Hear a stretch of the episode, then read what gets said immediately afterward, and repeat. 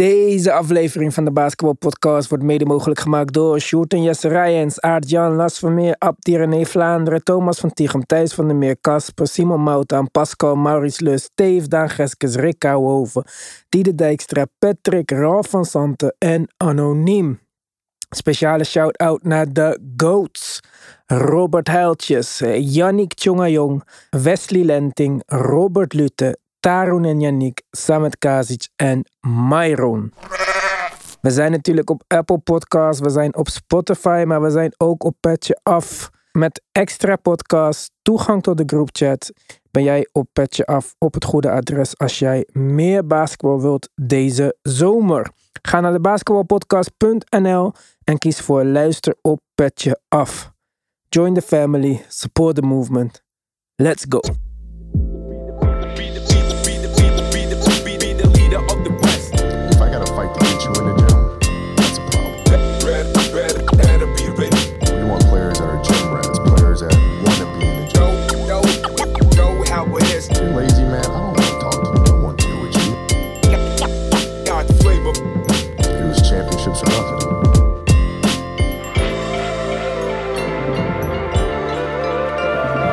Yes, daar zijn we weer. Dagje later.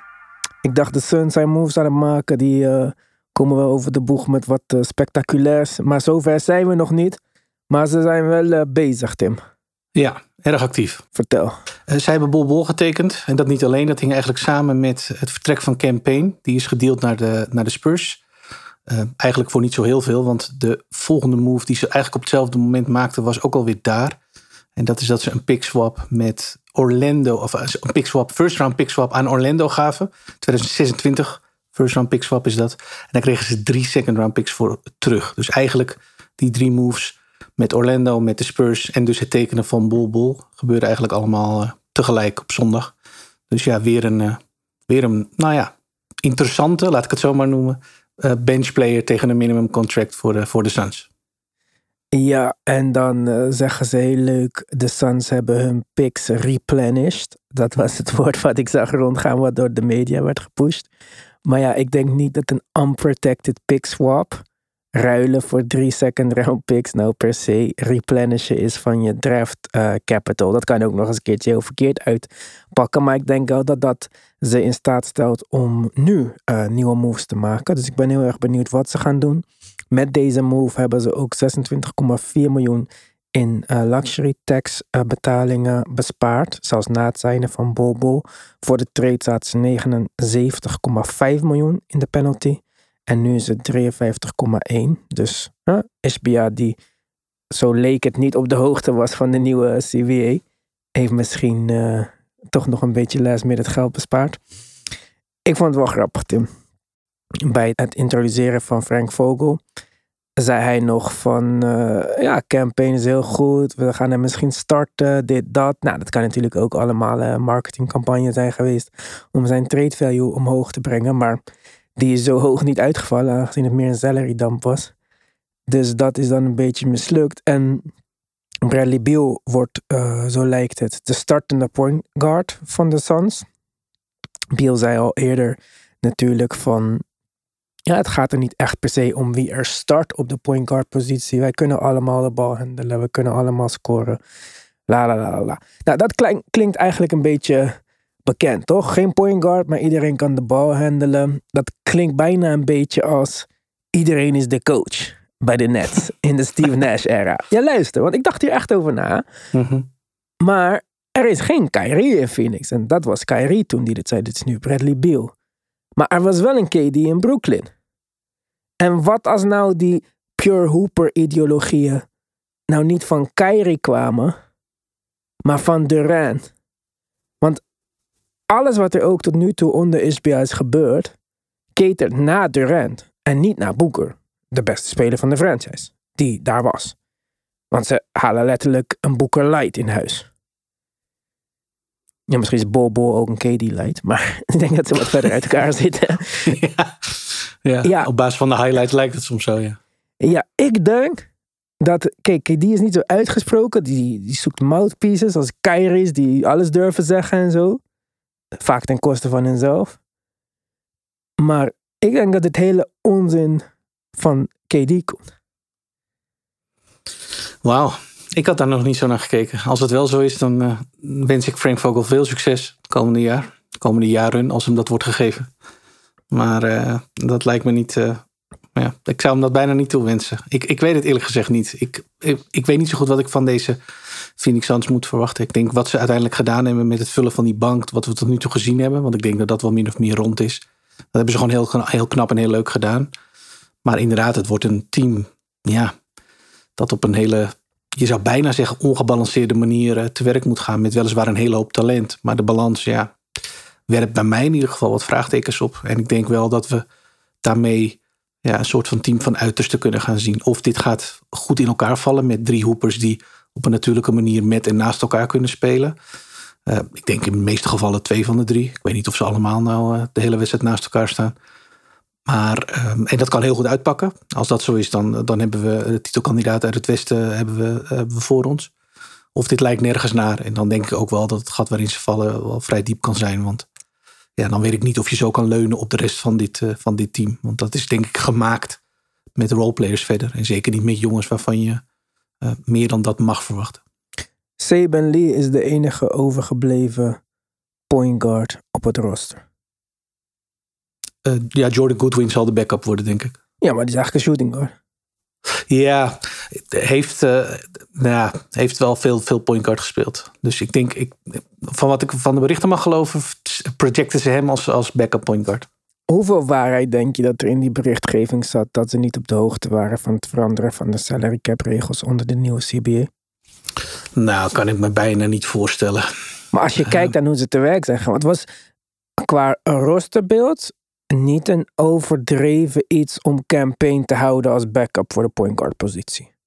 Helemaal als je van plan bent om ze allemaal gewoon heel veel te spelen en heel veel um, um, minuten de balhandeling te laten verdelen onder die drie grote mensen, dan is campaign een ervaren, solid backup point guard geen overbodige luxe.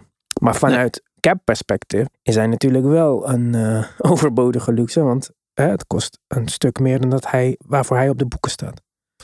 Ja, absoluut. En um, ik, ik, wat, ik, wat, ik, wat ik wel van beschuldig, of wat, waar ik ze van bedenk, eigenlijk uh, verdenk, min of meer, is dat ze uh, nul waarde hechten aan, uh, aan draft capital. En dat niet anders doen dan dat, dat gebruiken om misschien ergens nog wel een trade te maken. Want ze hebben natuurlijk nu pick swaps links en rechts uitgedeeld, first round picks links en rechts uitgedeeld. En ze komen uiteindelijk dan waarschijnlijk met wat second round picks over de boeg als het gaat om een nieuwe trade.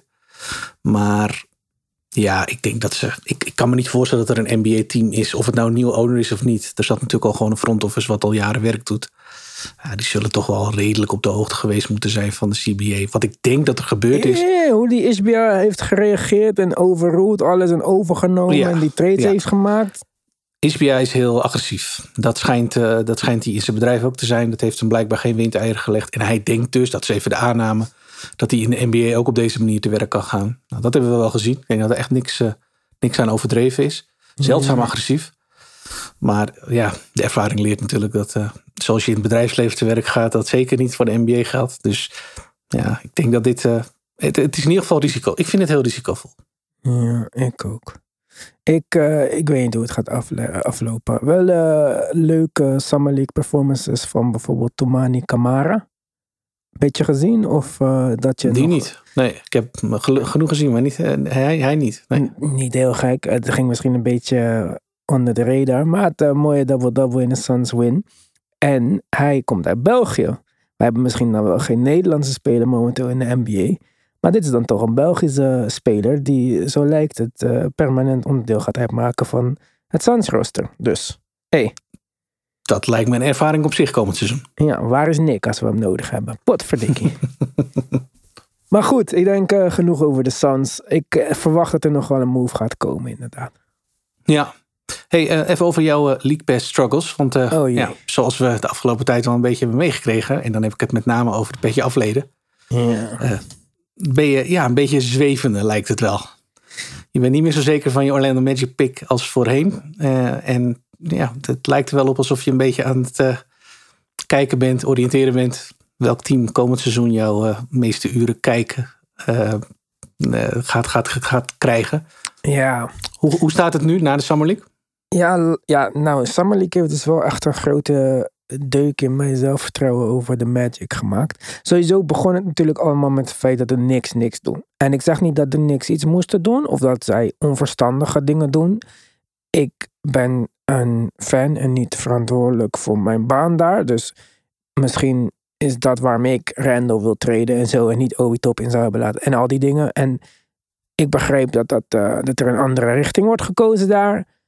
Maar dat betekent dan ook dat ik niet per se zin heb om het nog een keer te kijken. Maar misschien is het heel leuk en blijf ik gewoon bij de niks. Dat is nog steeds een mogelijkheid. Maar Orlando natuurlijk al vorig jaar eigenlijk eh, vond ik heel erg leuk. En zij zouden ook denk ik zonder twijfel mijn pick zijn. Was het niet dat Banquero die beloofd had om voor Italië te gaan spelen. Opeens commit aan Team USA. Kijk, dat vind ik gewoon verraad. Niet dat ik met een van deze twee landen iets te maken heb. Maar alsnog. Dat, dat is character dingen waar ik niet van hou. Ja. Eh, neemt niet weg natuurlijk dat ze een hele leuke roster hebben. En dat was nog allemaal dan voor Summer League. Dan begint Summer League. Nou, jij hebt al volgens mij gezegd in een normale uitzending. Anthony Black. Ja. Begon heel goed aan Summer League, toch? Ja. En eh, toen ben ik het ook nog gaan, extra gaan volgen. Maar inderdaad, hij heeft een overlappende skillset aan die van Markel Fultz. ja. En nu is Markel Fultz een van mijn favoriete spelers bij de Magic. Dus nu dat we al twijfels hebben vanuit mijn kant over twee starters bij de Magic. Eentje gaan ze hem überhaupt wel houden of respecteren. En die andere over zijn karakter en zo. Ja, dan, dan begint het alweer ingewikkeld te worden. En als ik ergens geen zin in heb, is het weer die niks-achtige drama, zeg maar. Ik wil gewoon leuk basketbal zien. Voor de rest hebben ze natuurlijk eh, een prachtig roster. Ik denk wel dat er wat vraagtekens zijn. Ik denk dat de shooting guard position misschien nog een beetje een vraagteken is. Ik had Markel Fultz en Jalen Sachs graag als in ieder geval voor dit jaar onbetwiste starters willen zien. Ehm, ik denk dat het lastig gaat worden, omdat ik niet weet echt precies hoe het gaat werken met Banquero, Frans Wagner, Markel Fultz en wie er ook op de shooting guard positie gaat starten, die allemaal de bal nodig hebben. Dus het maakt het allemaal een beetje lastig voor mij. Nou, Oké, die Anthony Black is heel goed, maar ja, welke minuten gaat hij spelen? Wat gaat er gebeuren met Cole Anthony? Waar komt de shooting vandaan? Ja, ja ik weet het niet. Ehm, ik heb nog zelfs beelden zitten terugkijken van Wen- Wendell Carter. Want ik dacht, laat maar even kijken of ik hem wel echt zo goed vind als dat ik in mijn hoofd heb, zeg maar. Want ik heb de Magic natuurlijk niet elke wedstrijd gezien. Maar ja, over hem ben ik misschien mogelijk nog wel enthousiaster geworden. Eh, dat klinkt misschien gek, want ik was al heel erg enthousiast. En ik wou hem op elk ander team dan de Magic vorig jaar. Omdat ik dacht van, huh, waarom ziet niemand wat hij doet? Maar ehm, ja, dat, dat was het een beetje voor de, voor het Magic gedeelte. En toen hadden we het een tijdje geleden ook over wie de Pistons zouden moeten draften. Zelfs Pistons fans, die niet op mijn mening vertrouwen, Wouter, dachten dat het misschien niet meer nodig was om nog iemand te draften, een wing, maar om gewoon een ervaren speler te halen of een, die pick te treden voor iemand in ieder geval. Nou, dat hebben ze gelukkig niet gedaan en ze hebben Ausar Thompson gedraft. Um, in principe is hij de mindere van de Thompson Twins. Tenminste, zo werd het voor de draft gesteld. Maar goed, de Morris Twins waren ook eerst omgekeerd wie de, de betere was. Ausar Thompson. Ausar, ik weet niet hoe, ik zou het vast verkeerd uitspreken. Maar Tim, ik wil niet nu belachelijk gaan doen of zo, zeg maar. en ik zeg niet dat hij dezelfde grote hoogtes gaat halen als we het hebben over status en een plek op de all-time rankinglijst en zo. Maar statistieken kan die zeker kopiëren van de volgende speler die ik ga noemen. Wat ik vind dat zijn NBA comparison is. Ausar Thompson is de nieuwe Scottie Pippen. Oh, zo. Als je Je legt zag, de lat wel heel hoog. nou zo hoog is niet. Scottie Pippen average 20 punten en eh, 6 en 6 of zo. Een van de grotere spelers in de geschiedenis. Daarom zei ik, op statusgebied gaat hij het niet eh, redden. Maar als jij zag, het le- het- zijn level van defense was ongeëvenaard in de hele Summer League. Oké, het is maar Summer League. Maar hij was by far de beste defender in Summer. Terwijl dat niet eens van tevoren werd ehm, ja, echt benadrukt als een van zijn hoofdkwaliteiten. Amen zou de betere playmaker zijn. Maar Azar is zeker goed genoeg om de derde playmaker te zijn op de Pistons. Uh, zijn schot is goed. Hij is fysiek ready. Allebei trouwens natuurlijk zijn fysiek Ja. ready. Dat, uh, zoals Ersin ook al in, in de podcast zei, Overtime Elite is misschien toch wel even iets anders dan ook wat ik dacht in ieder geval. Het is geen G-League Ignite of zo, zeg maar. Mhm. En um, ja, deze man is precies wat de Pistons nodig hadden, denk ik. Ja, wat, be uh, wat beter zeker. dan hem op de drie? Ja, ik, ik zou het niet weten. Nou, het wordt, wel een, het wordt wel een legitieme vraag. Want ik weet niet of je de rest van het uh, Pistons roster voor je hebt. Maar dat is. Uh, dat, dat, ja, dat vind ik nogal wat, uh, wat worden. Maar dat er plek voor hem is op de drie. Ben ik 100% met je eens. En ja, ik ben heel benieuwd of hij dat vertrouwen meteen al gaat krijgen. Als je ziet hoe die deze Summer League speelde, dan kan ik me dat zomaar voorstellen. Nou, um, het roster heb ik niet voor me, maar wel een beetje bestudeerd in de afgelopen dagen. De lastigste positie voor mij is wat we gaan doen met de vier. Ja. Kijk, Isaiah Stewart hebben ze net resigned. Werkt aan zijn drie en heeft misschien gigantische upside. Is sowieso een fan favorite natuurlijk. Maar als ik het puur uit modern basketbalprincipes bekijk en ik denk aan een center à la Duren die gaat starten, dan zou ik graag Bogdanovic op de vier starten. Dat makes most sense voor mij, zeg maar. Ik weet Ja. dat ze in Summer League met Duran en Wiseman hebben gespeeld. Ik weet dat ze met Isaiah uh, Stewart en uh, Duran kunnen spelen. Maar als we het gewoon hebben over, we moeten nu wedstrijden gaan winnen, zeg maar. En er komen nog steeds genoeg speelminuten natuurlijk voor uh, Stewart en zo. Dan zou ik Bogdanovic starten en met Duran op de vijf, denk ik. Want ik denk wel dat Duran de center van de toekomst is voor de Pistons. En hij is ook de beste rim protector, helemaal vergeleken met uh, Stewart en zo. Ja. Dus dan heb je al Duran en Bogdanovic. Oké. Okay. Nou, Kate is onbetwist starter natuurlijk, als hij fit is. Dus het is Kate op de point guard. Dus dan hebben we nog een 2 en een 3 over. Kijk, nu, mijn grootste twijfels. Ik, ik zou Ausar starten. Of hij nu de meest klaarspeler voor dit is of niet. Ik denk dat zijn schot goed genoeg is om te spacen. Ik denk dat hij de connector is. Ik denk dat hij kans heeft om uit te groeien tot een goede wing defender. Ik vind Bogdanovic ook een underrated wing defender. Maar hij is niet meer snel genoeg om echt de perimeter te verdedigen. Om dan een 6'7 zijn ze, die Thompson Twins, denk ik. 6'8, wat zijn ze? Ja, wing, zoiets. Ja. Uh, defender te hebben. Prachtig. Mijn grootste twijfel zou zijn bij Ivy. Ik weet dat hij heel goed gespeeld heeft. Maar als Auzar echt zo goed is als dat ik denk dat hij is, heeft hij geen jaar nodig om de nummer twee balhandler van de Pistons te worden. Achterkick. Ten, ten koste van Ivy. Ja, maar waarom heb ik er drie nodig? En Ivy brengt mij geen shooting. Ivy is fysiek indrukwekkend, maar hij is ook niet lang. Ik denk Nee. dat het qua. Ik praat niet over dat hij het verdiend heeft om zomaar even naar de bank te gaan. En dat iemand die net drie Summer League wedstrijden heeft gespeeld. Ik praat over wat zou de. in de idealistische wereld dat alles uitpakt zoals ik denk dat het zou uitpakken. De meest logische fit zijn, zeg maar. Mhm, Ja. En met Killian Hayes, die al rumored was in een trade om weg te gaan. Waarom dan niet Ivy van de bank? Waarom is Ivy niet een perfecte second unit, sixth man backup combo guard? Zou hij ook niet meer profiteren als hij de bal onbeperkt in zijn handen krijgt? En Instead of dat hij hem moet delen en dat hij schoten op moet geven en zo. En begrijp me niet verkeerd, hij heeft een fantastisch rookie seizoen gehad. Zijn three-point shooting gaat denk ik wel omhoog, gaat wel improven. Maar hij heeft wel nu ook geprofiteerd van de aanwezigheid van Kate. Dus Ja, waarom, Dat, ja, waarom leggen we niet die bal in zijn handen? Bij de second unit. bij de second unit, ja.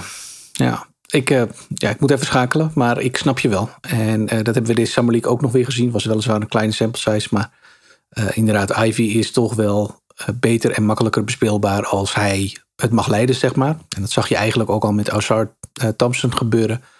Ik vond dat eh, Thompson er alweer beter uitkwam op de momenten dat Ivy niet speelde, voor zover ik dat heb gezien.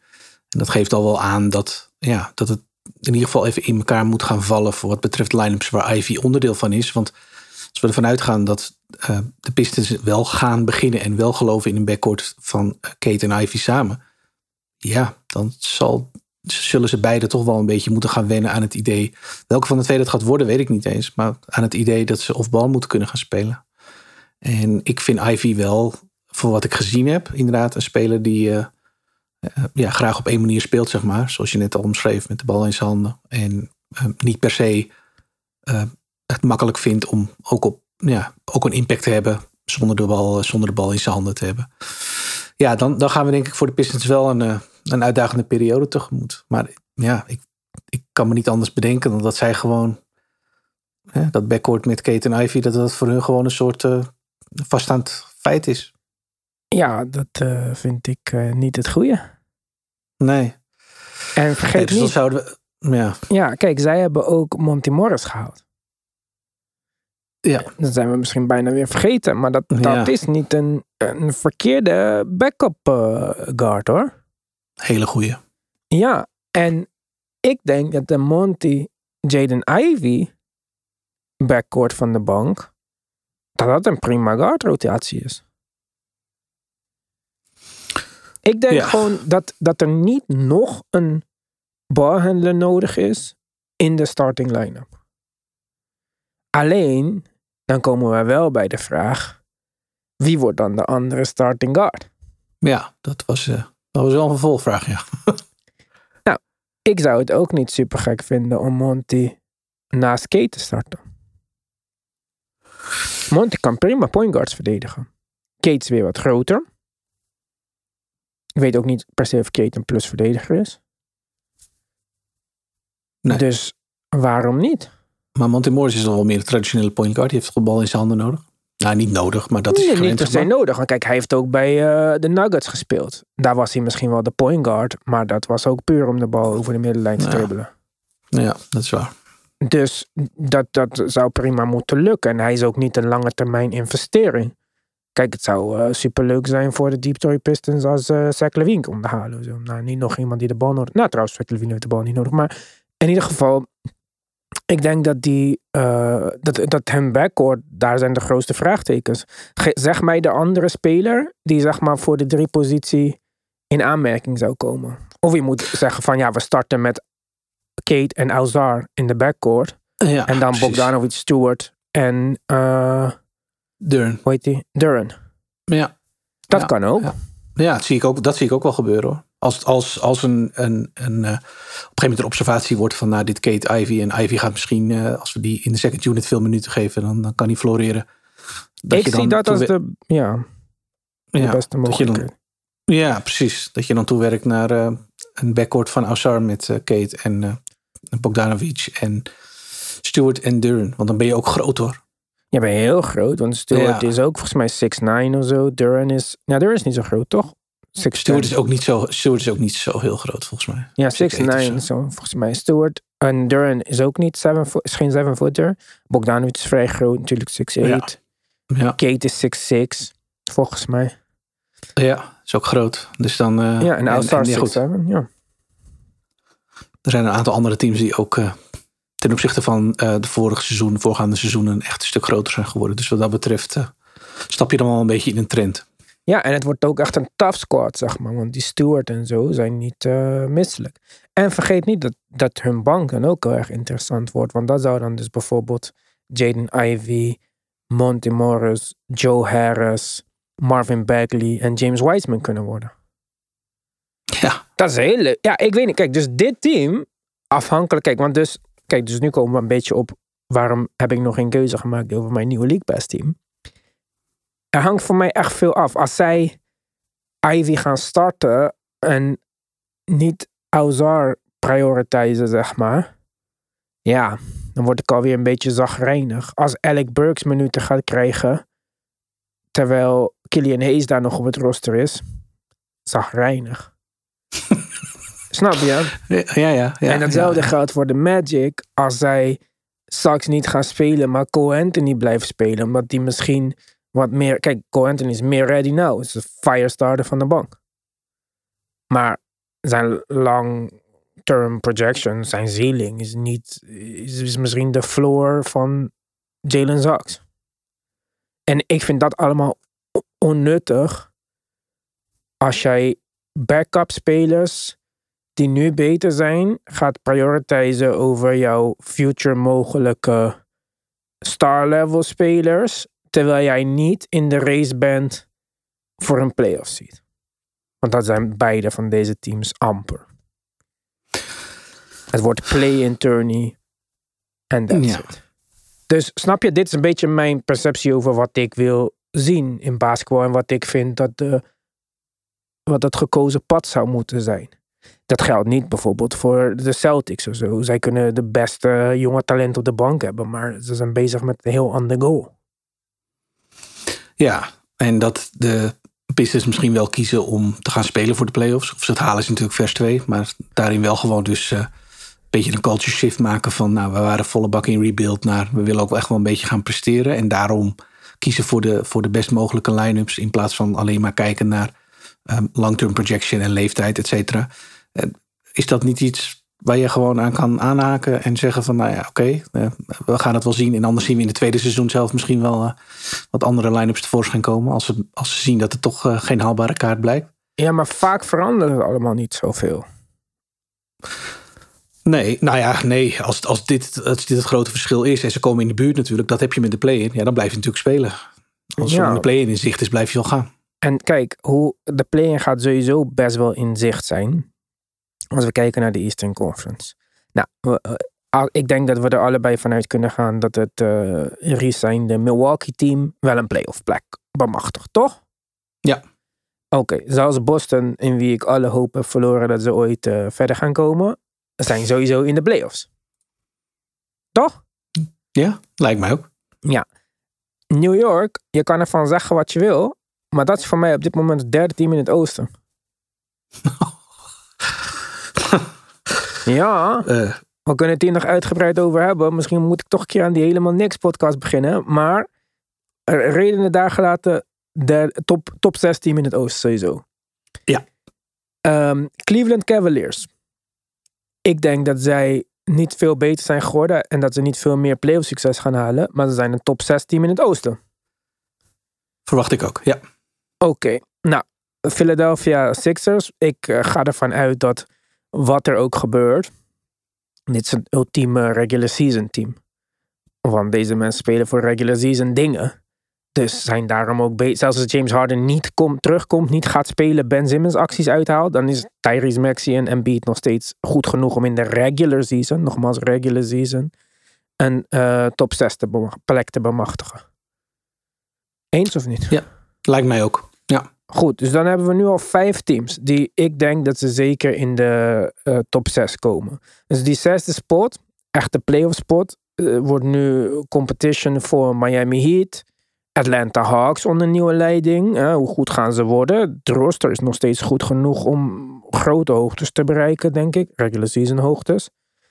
Uh, Miami Heat met Dame, wel of niet? Wat? Ja, geen idee. Uh, Indiana hoop jij natuurlijk waarschijnlijk. En dan nog Orlando, ja. Detroit. Ik zou zeggen dat de enige kansloze teams uh, Charlotte zijn, Chicago en ik ben bang ook Brooklyn. Als we ja, het hebben over Brooklyn... top 6. Ja. Uh, oh, zo. Ja, zesde plek ja, dat, dus. Ja, dat, dat, dat, wil ik je nog wel geven. Dat denk ik ook wel. Dat zijn wel de kandidaten om, uh, om ja, ja, waarvan het het minst waarschijnlijk is dat ze het op 6 zullen halen. Ja. ja. Dus ja, wat, wat is je realistische kans als Orlando en Detroit zijnde? Dat zou ook voor Detroit, hebben vorig seizoen 17 wedstrijden gewonnen. Oké, nieuwe coach, uh, erbij, Kate weer fit, maar het is, het is, wel een hele grote jump hè, naar wat je nodig hebt om zesde te worden. Is, was vorig seizoen 45 wins, 47, ja. 17 naar 45. Dat, dat, dat zien we nooit. Nee, nee, dat is misschien wel, uh, wel te veel gevraagd. Dat geldt voor meer teams die vorig jaar niet in beeld waren en dat nu wel willen zijn. Ik denk dat de play-in daarvoor zeg maar de perfecte jump is. Dus het eerste jaar, ja. als je straks de play-in play weet te halen en je speelt een leuke wedstrijd, wat dan ook de uitkomst mogen zijn. Oké, okay, dan heb je hè, postseason bereikt. Dat is denk ik voor een aantal teams die we net noemden een realistische goal. Maar Orlando daarentegen had vorig seizoen al 34 wins. 34 ja. naar 45, dat is een realistischere jump. Ja, Dus en speelde Or- in de, in de tweede seizoen zelf ook wel goed. Ja, dus daarom is de kans voor mij, denk ik, dat Orlando winning eh, gaat prioritiseren boven bijvoorbeeld het ontwikkelen van een Mark, of niet Marco, van een Jalen Suggs, groter dan dat Detroit bijvoorbeeld speelminuten voor Alec Burks en zo gaat prioritiseren boven de ontwikkeling van hun jonge spelers. Ja, nou, dat is fair. Dus dat zou dan ook nog voor mij in het voordeel eh, wegen van de Detroit Pistons. Hmm. Snap je? Want eh, ja, ja, nee, absoluut. En ik probeer even een klein beetje een beeld te maken bij, bij eh, jouw voorkeuren. Want als ik je zo hoor, moet het wel een oostelijk team zijn. Dat mogen inmiddels duidelijk zijn. Of Ja, dan West- al een verkeerde aanname. Ja, kijk, West is gewoon lastig. Want als je wakker wordt in de ochtend, is die eh, rerun nog niet eens klaar. Nee, klopt. Laat staan dat je een keertje live wil kijken of zo. ja. Dus ik kan wel een ja. Westen team... Kijk, bijvoorbeeld, er zijn Westen teams waarin ik geïnteresseerd ben. En dat is bijvoorbeeld... Ik, ik ga sowieso ook Phoenix kijken. Ik ga ook de Clippers kijken. Ik ga alles een beetje kijken, zoals altijd. Maar bijvoorbeeld OKC lijkt mij ook een heel erg leuk team om te gaan volgen dit seizoen. San Antonio Spurs lijken mij een heel leuk team om te gaan volgen dit seizoen. En wij hebben het nog niet eens gehad. Net ook naar aanleiding van die trade van Campaign. Wat de Spurs allemaal nu in positie zijn om te gaan doen. Want zij Ja. hebben Campaign gehaald. Wat eigenlijk voor hen misschien nog best wel een oké backup guard is. Achter eh Trey Jones. Trey toch? Jones. Ja. Ja. Maar als je kijkt naar de Spurs van volgende zomer. Die hebben 61,9 miljoen, bijna 62 miljoen, aan expiring contracts. McDermott, Bullock, eh, Zach Collins, Cam Burch, eh Chaddy Osman, Campaign, Vassell. Nou, die ene die ik niet uit kan spreken met Willy. En Lamar Stevens. Ja. Dus, en die, en die kunnen ook nog trades gaan maken. Wat dacht je bijvoorbeeld van een Reggie Bullock en Zach Collins naar de Knicks voor Fournier en eh, een pick.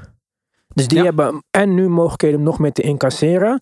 En mogelijkheden om nog meer contract, expiring contracts voor spelers die op andere teams kunnen spelen. En daardoor volgend seizoen in staat zijn, na dit seizoen. Want ze hebben de bird rights natuurlijk van Vazel. Als het rookie seizoen van Wembanyama uitpakt, zoals de hele wereld denkt dat het uit gaat pakken. Met het talentvolle roster wat zij hebben met de Keldon Johnsons en de Vazels. Om volgend jaar gewoon de aanvullende pieces te halen. Zoals de Rockets bijvoorbeeld denken dat ze dat dit jaar hebben gedaan. Met belachelijke contracten voor deze overheid spelers. Om daadwerkelijk echt spelers te halen. En volgend jaar gewoon in één klap bang. Ja. Ja. Ja, nee, dat ben ik met je eens. Die, die hebben zich eh, zeer goed gepositioneerd. Ja, dus Maar dat wil ik ook zien. Dat zijn leuke teams. Ja. En daar gaan ze niet eh veteran spelen ten koste van alles. Nee, alles behalve. Nee, als je de projected starting line-up bekijkt, dan, eh, dan is misschien op de centerpositie Zach Collins de enige die je een soort van veteran kan noemen. Maar verder zijn het eh, nou ja, leuke jonge jongens die eh, waarschijnlijk meer dan de ruimte zullen krijgen om wat, wat te gaan laten zien. Ja, snap je? Dus dat, dus kijk, en dat vind ik dus leuk, zeg maar. Ja, ja. Ja, dan is de keuze in het oosten niet heel erg groot. Moet ik er ook wel. Dat, dat je dan bij Detroit of bij Orlando uitkomt, is, is dan ook wel logisch in dat licht bezien. Want eh, je noemde net al andere teams die misschien voor de playoffs zullen gaan vechten. In Chicago, Brooklyn, dat soort voorbeelden. Ja. Chicago, dat, zijn- is de grootste sleur van de NBA op dit moment. Ja, daar gaat- die gaan nergens heen. Dus ja, wat, wat ga je daar naar zitten kijken inderdaad? Dat, Ja.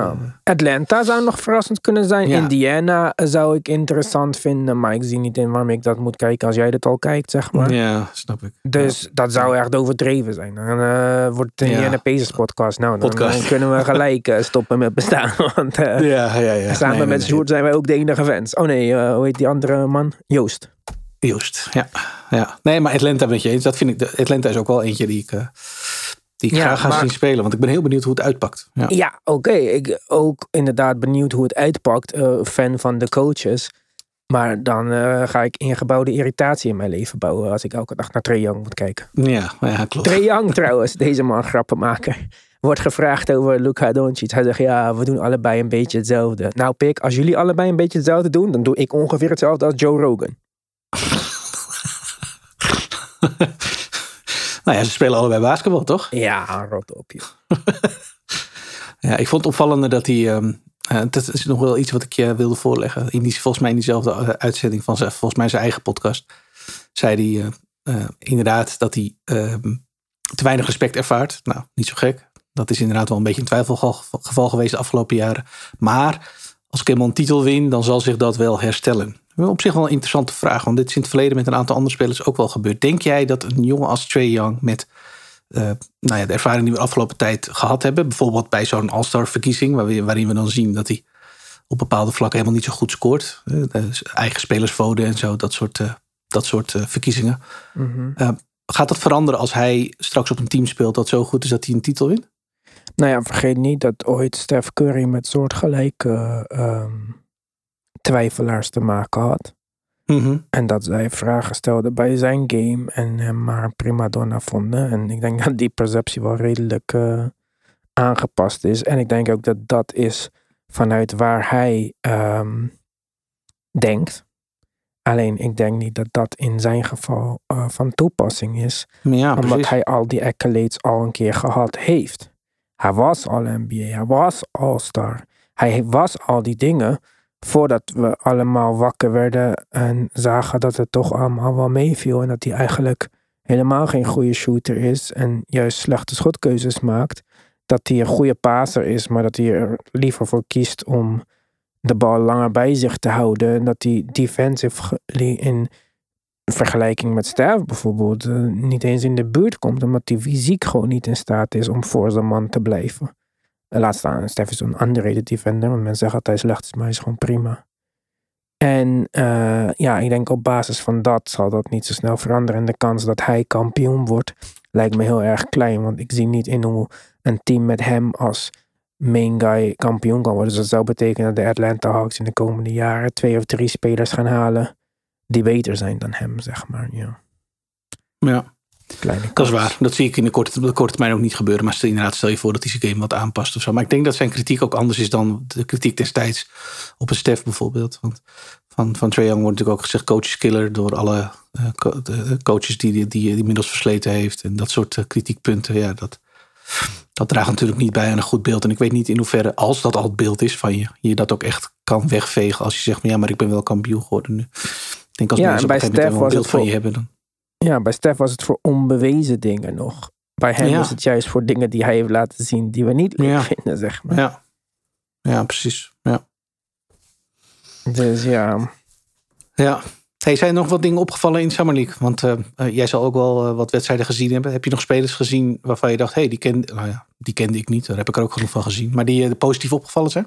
Ja, kende ik niet. eh, wel natuurlijk. Er was zo'n speler van de Knicks, kleine guard. Ik weet even al zijn naam niet meer. Maar hij was echt een eh, aanjager. Een beetje Miles McBride-achtig. Maar volgens mij is hij al zo ouder, Miles McBride. Dus die, al mocht hij een two-way contract krijgen, kan ik je garanderen dat hij speelminuten krijgt onder tips.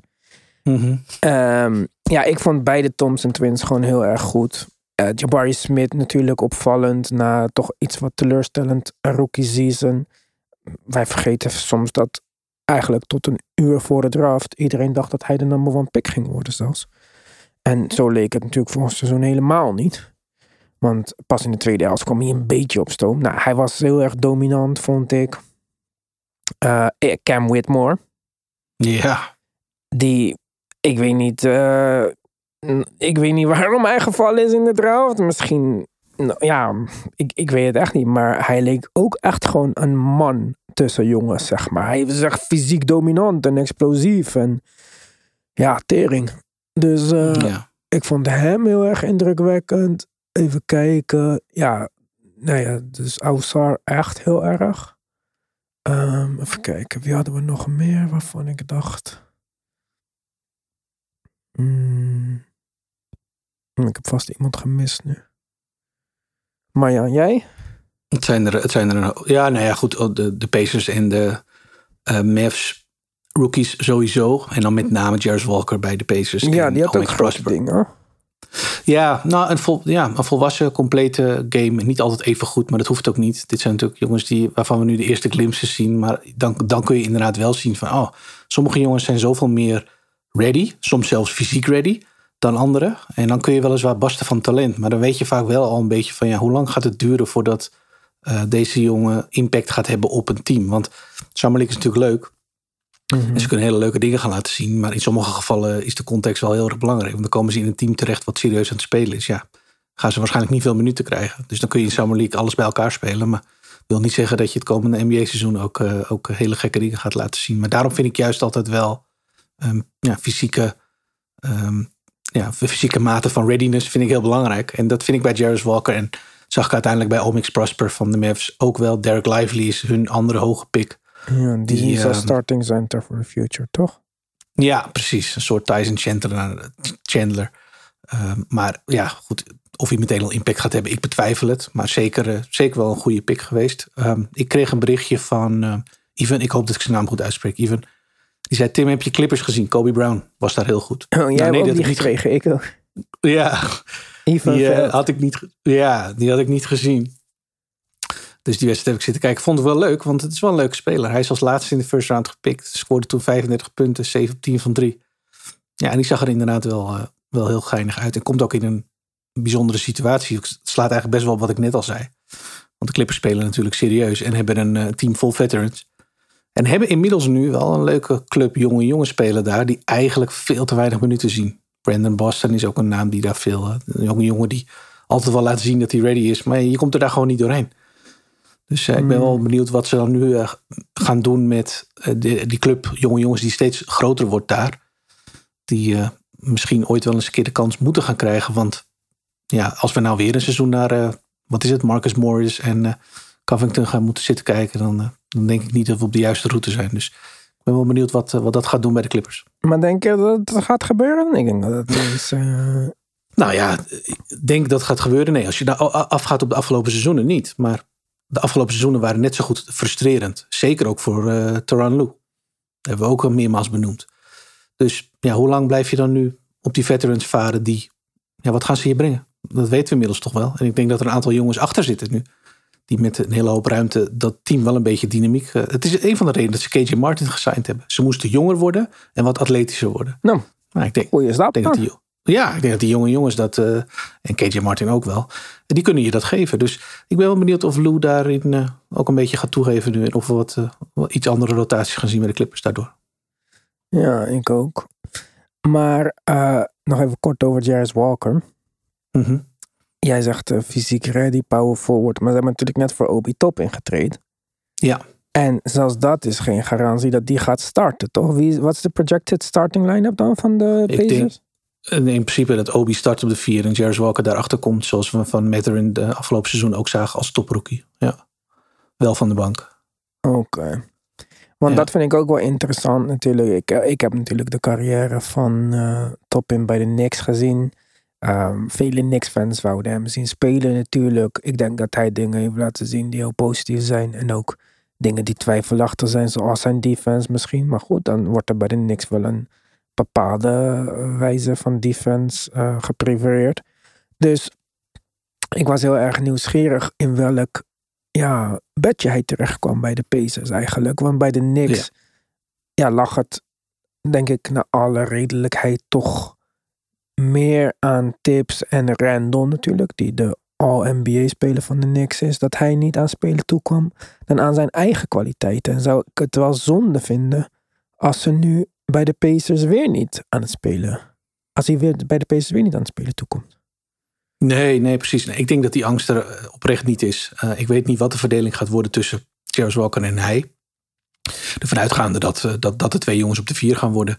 Maar ik denk dat beide meer dan genoeg mogelijkheden gaan krijgen. En ik denk dat ze Obi ook echt wel in die, uh, met die belofte of met dat idee hebben gehaald. Ik denk echt dat hij bij de Pacers zeker in, in eerste instantie de ruimte gaat krijgen om te laten zien wat hij kan. En ja, goed. Ik denk dat jij eh, dat ook al gezien hebt. Dat de belofte met Tyrese Halliburton samen te gaan spelen is, al is het maar op papier, in ieder geval een heel erg leuke. Dus ik, ja, ik, ik, ik hoop en denk echt wel dat hij dingen kan laten zien komend jaar die we en New York nog, nog niet of veel te weinig van hem gezien hadden.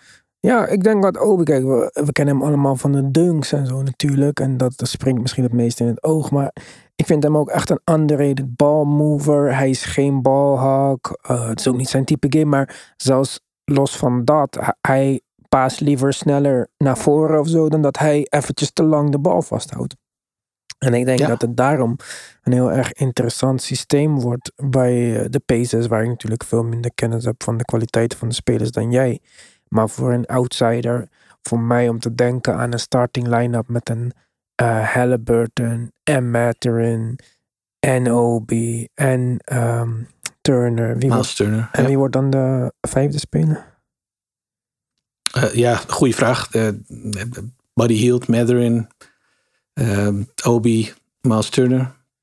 Hmm, nou, Dat- daar zou ik dan weer minder enthousiast over zijn. Maar nou ja, verdedigend, verdedigend gaat het, eh, gaan we de vraagtekens hebben. Maar aanvallend wordt het heel leuk. ja, aanvallend wordt het zeker leuk, denk ik. Dus ja, dat, ja voor mij is dat eh, heel leuk. Heel interessant.